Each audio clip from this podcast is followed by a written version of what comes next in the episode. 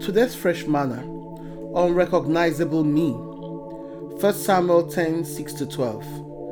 Then the Spirit of the Lord will come upon you mightily, and you will show yourself to be a prophet with them, and you will be turned into another man. When these signs meet you, do whatever you find to be done, for God is with you. You shall go down before me to Gilgal, and behold, I will come down to you to offer burnt offerings and to sacrifice peace offerings. You shall wait seven days until I come to you and show you what you shall do. And when Saul had turned his back to leave Samuel, God gave him another heart, and all these signs came to pass that day. When they came to the hill of Gilboa, behold, a band of prophets met him. And the Spirit of God came mightily upon him, and he spoke under divine inspiration among them. And when all who knew Saul before saw that he spoke by inspiration among the schooled prophets, the people said one to another, "What has come over him, who is nobody but the son of Kish? Is Saul also among the prophets?" One of one from the same place answered, "But who is the father of the others?" So it became a proverb, "Is Saul also among the prophets?" We've heard or said, "I don't recognize you." I've had someone say to me when I decided to go a smaller size, "I'm so sorry, I didn't know you were sick. Are you okay now? You're a shadow of your former self." Imagine how I felt. Instead of complimenting me for losing weight, it was commiseration. Being told you're unrecognizable may be positive or negative, depending on the circumstance. The best thing to happen to mankind that makes them unrecognizable is the Holy Spirit. The most important evidence of spirit-filled person is a change and transformation in character and personality, with the development of the fruit of the Spirit as described in Galatians five, twenty-two to twenty-three. We always deceive ourselves into thinking we can change somebody, but the only way a person can be changed is when God truly rests and dwells in them. Verse six told us, "Saul will be changed into another man before it happened, because a prophet knows that an encounter with the Lord never leaves anyone the same." Saul was so changed, people thought he was someone else. Notice that the anointing in verse one preceded the change in verse six.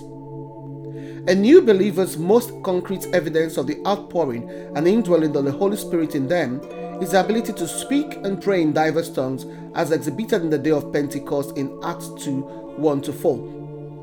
Just as another heart and personality transformed Saul from a peasant to a charismatic leader and made him unrecognizable in verse nine, so too can we be transformed from willful, sinful, lost souls to changed people of courage, boldness, spiritual zeal, seen in Acts two, fourteen to forty-one. We have a friend and family members we wish will change. Have you prayed for that change? Willful wishing is meaningless without faith's declaration. Nobody can change anybody. Only God can, according to Ezekiel thirty-six, twenty-six, can change a person's heart from what it used to be to a brand new heart when they come to faith and are transformed by the Holy Spirit.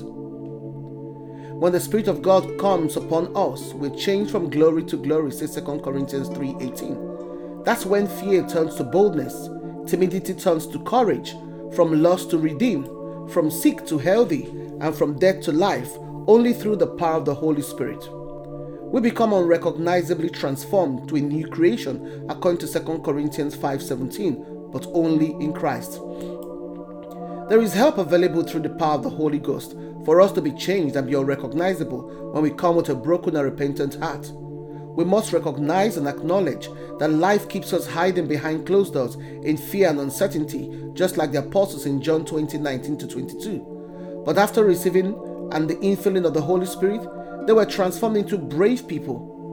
When the Spirit of the Lord comes upon you literally, His mighty rush upon you will push out the old you, and you'll be changed suddenly, and He will endow you with the capacity to act in a manner that is far superior to your previous character and habits.